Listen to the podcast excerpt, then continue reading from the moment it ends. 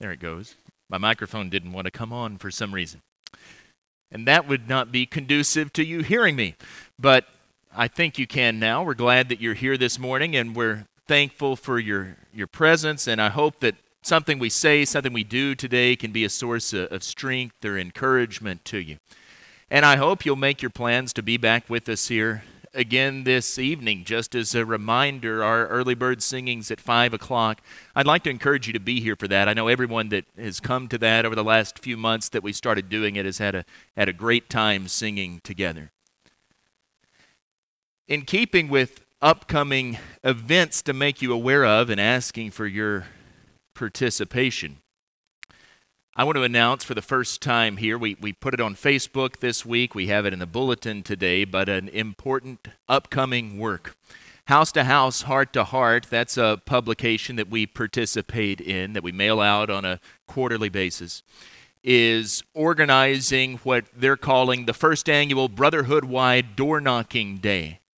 And their goal is to get 200 churches of Christ all across the country out knocking doors on the very same day, Saturday, October 5th. We've committed to participating in that. And I'd like to invite you to be part of that. Now, I know it's not necessarily easy. I know door knocking is not everyone's most favorite activity. I can tell you myself, I would much rather this audience be packed full of people, or even 10 times that many, and get up and speak to them than I would go knock on a stranger's door.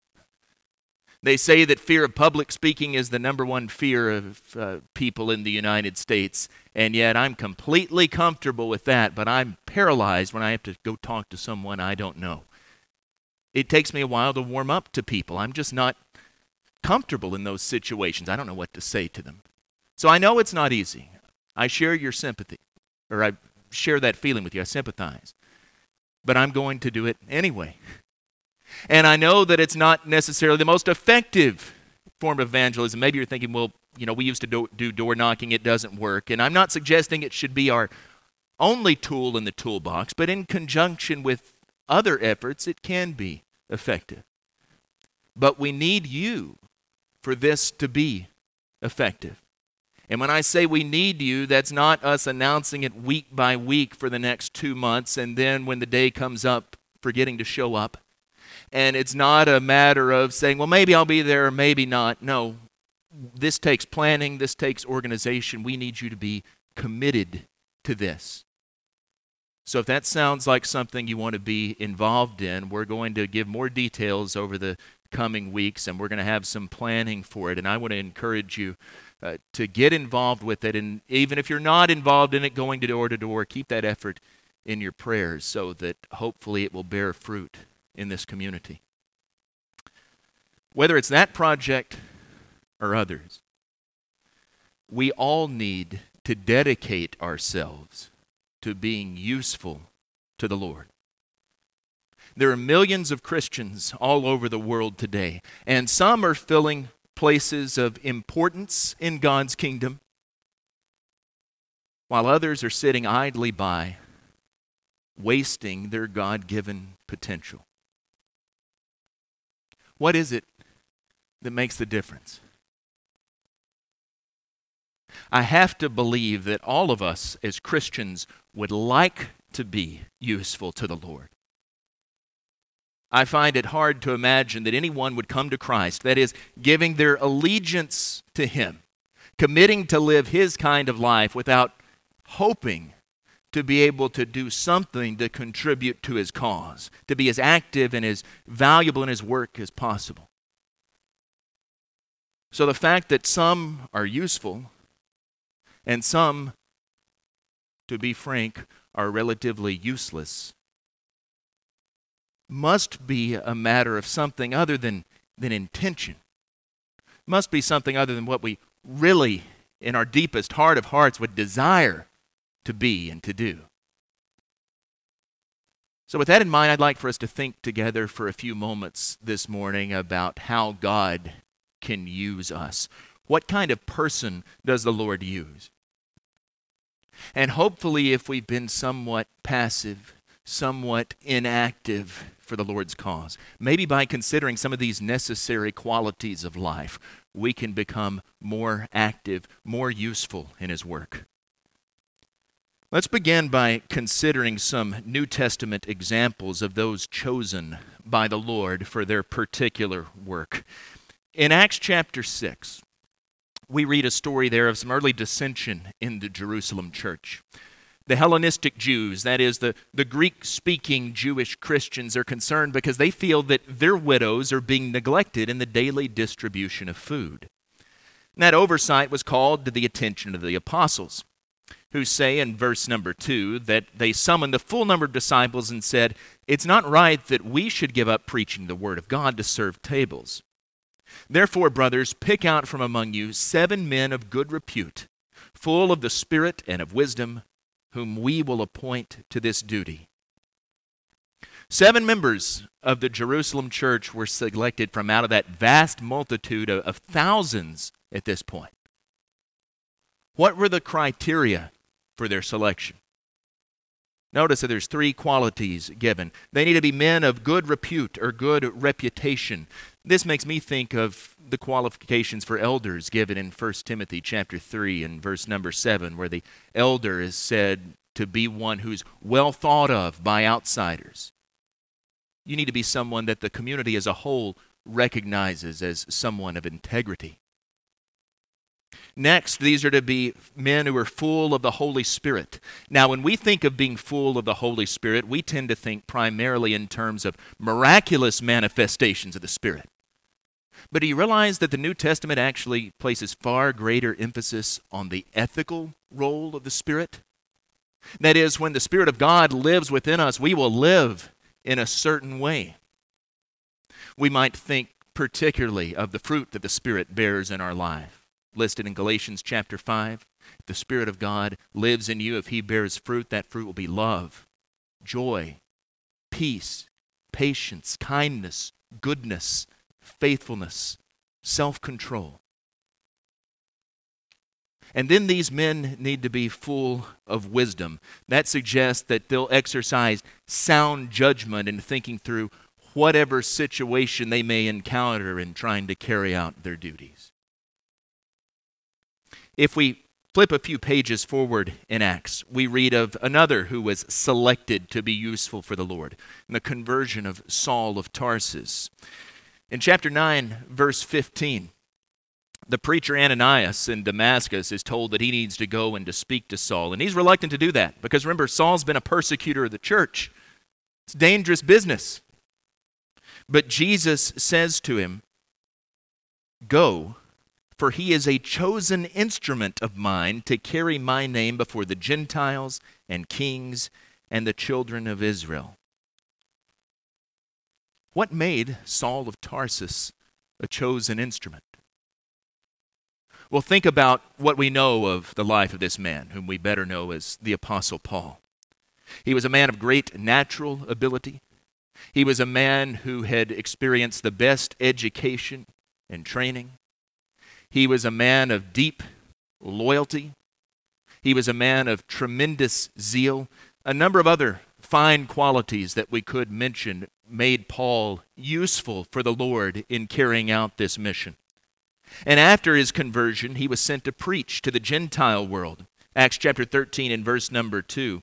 Paul and his companion Barnabas are there at the church in Antioch, and while they were worshiping the Lord and fasting, the Holy Spirit said, Set apart for me Barnabas and Saul for the work to which I have called him. Paul was a chosen vessel or chosen instrument. Here the Spirit says he's been called for a particular work. It was the qualities of his life that made him peculiarly suited for that work.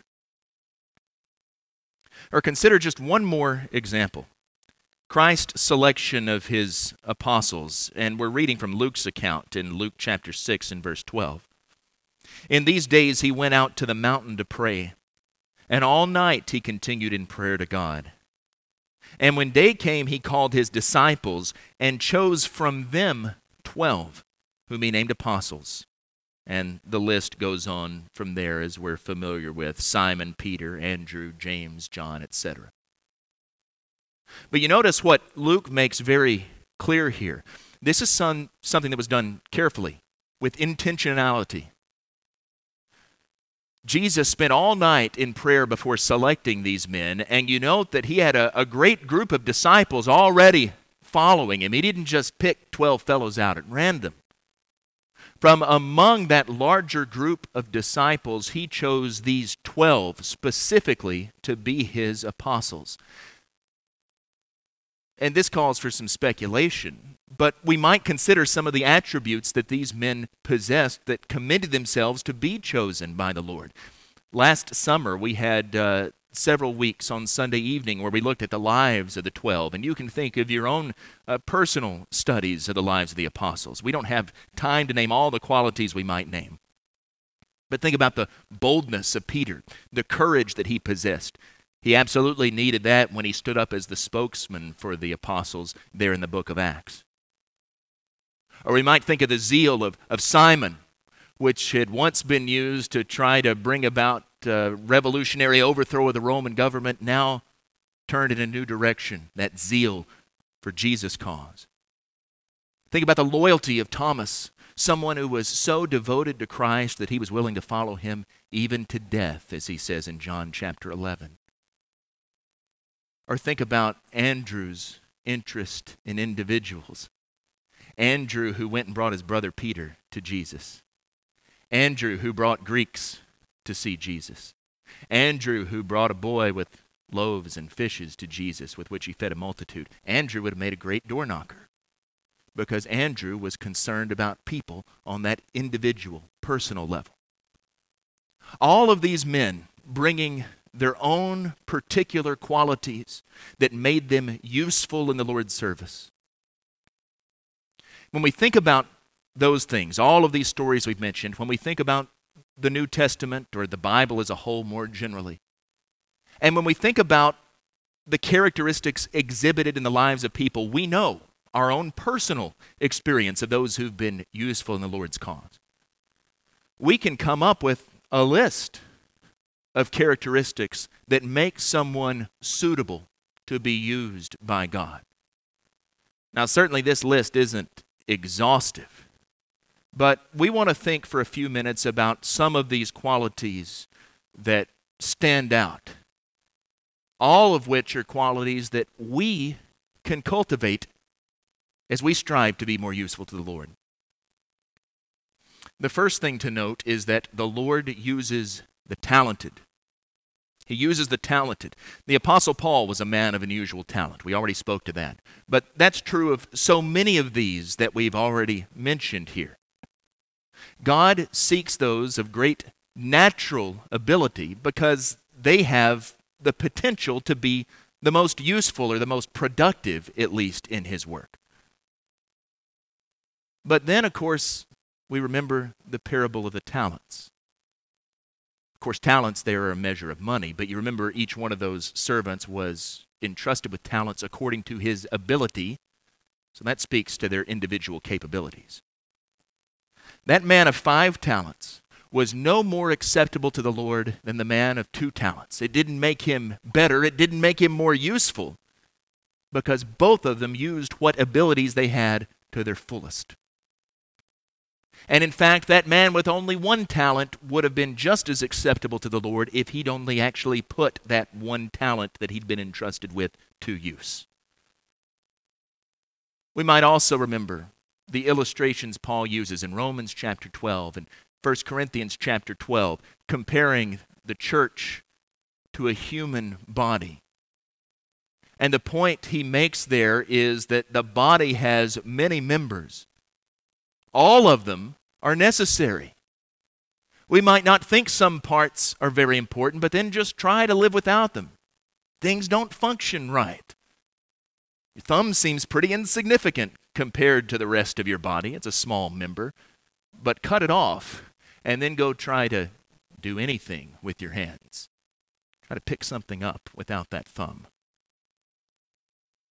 God uses men and women of various talents, abilities, capacities. No one is outside the range of his acceptability. But we need to put what talents we have to his use.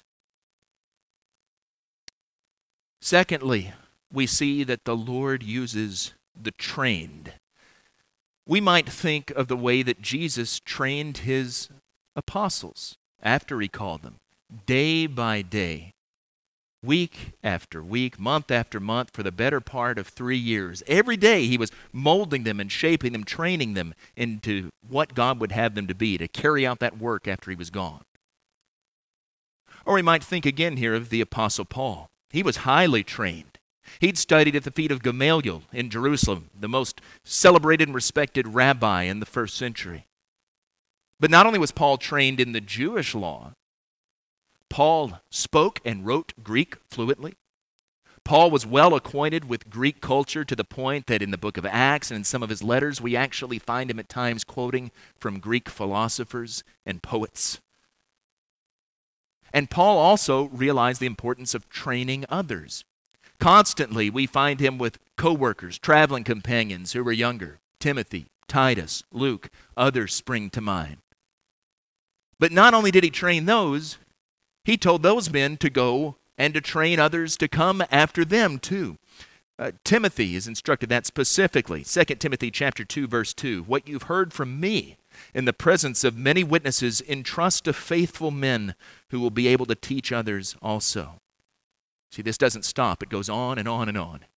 Those who are most useful to the Lord are those who've been trained for their task keeping with Timothy, he reminds us that the Lord uses people of all ages. If we flip over to Acts chapter 16, where he first begins to associate with Paul, Paul came to Derbe and to Lystra. A disciple was there named Timothy, the son of a Jewish woman who was a believer, but his father was a Greek. He was well spoken of by the brothers at Lystra and Iconium.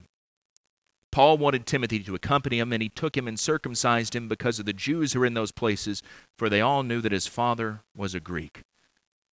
Timothy was a young man, well spoken of there, and he continues to follow Paul for decades after this and was extremely useful in his travels. And if we look through Scripture, we see that young people have frequently been highly useful to God's cause. Go back to Genesis and just work your way far forward. Joseph was only a teenager when he began to be active for the Lord down in Egypt. Samuel was barely more than a toddler when he was sent to serve the Lord at the temple. David was a mere shepherd boy when he was chosen to be king over Israel. Josiah was one of the youngest kings, and yet he was one of the most significant because he began a great reform. Daniel was a young man when he stood up the, to the king and stood up for the Lord in Babylonia. But of course, having said that, we realize that God also uses the elderly. Moses, the great lawgiver of Israel, was 80 years old when God spoke to him out of the burning bush. Some people think that at 80 years old, they're past time to start slowing down. Moses was just getting started. John was nearly a hundred years old when he wrote the book of Revelation on the island of Patmos. The Lord uses the young, He uses the old, and He uses all of those in between. He wants you to start serving Him as soon as you're old enough or young enough to begin. And He wants you to continue serving Him as long as you're possibly able. There's a place for those of every age in the Lord's army. Next, we see that the Lord uses the pure. John chapter 1, verse 47, Jesus sees Nathanael, who he would call to be one of his apostles. And we read of Jesus' appraisal of him. Behold, an Israelite indeed, in whom there is no guile or no deceit. Those who have pure, clean lives are needed in the Lord's work. The qualifications of an elder include that he be above reproach or that he be blameless. Or in trying to train Timothy, Paul writes to him, 1 Timothy chapter 5 verse 22, keep yourself pure Only those who are diligently striving to walk in the light can truly be useful in the Lord's work because it's primarily a spiritual battle against evil. And yet, even with that said, we should remember this is so critical that the presence of evil in someone's life at one point doesn't disqualify them for service. Think about two characters we've mentioned repeatedly today as some of the most productive, the most famous of the Lord's servants in the New Testament Peter and Paul. Both of them had great sin in their lives at different points. Peter denied his Lord. Paul persecuted Christians even to the death. And yet they're the two key apostles in the book of Acts. Or we could look to the Old Testament and see David, a man who committed adultery, who committed murder to try to cover it up, and yet he was called a man after God's own heart. Why? Because he humbled himself and he repented. And that brings us to the next point. Much like David humbled himself, the Lord generally uses the humble. In Luke chapter 18, we have a familiar story Jesus tells about two men who went up to the temple to pray.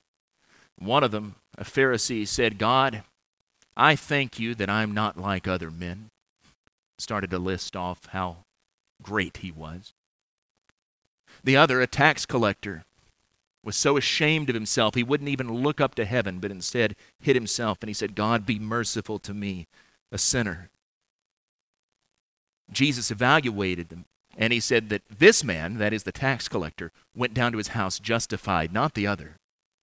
Because everyone who exalts himself will be humbled, and whoever humbles himself will be exalted. There's no place for pride or for egotism in serving the Lord. Only people who realize their own weakness, their own inadequacy, can truly be useful for Him because we have to realize it's not about me. It's not about any great thing that I can do. I can only be useful to God as He works through me. There's no place for pride in serving God.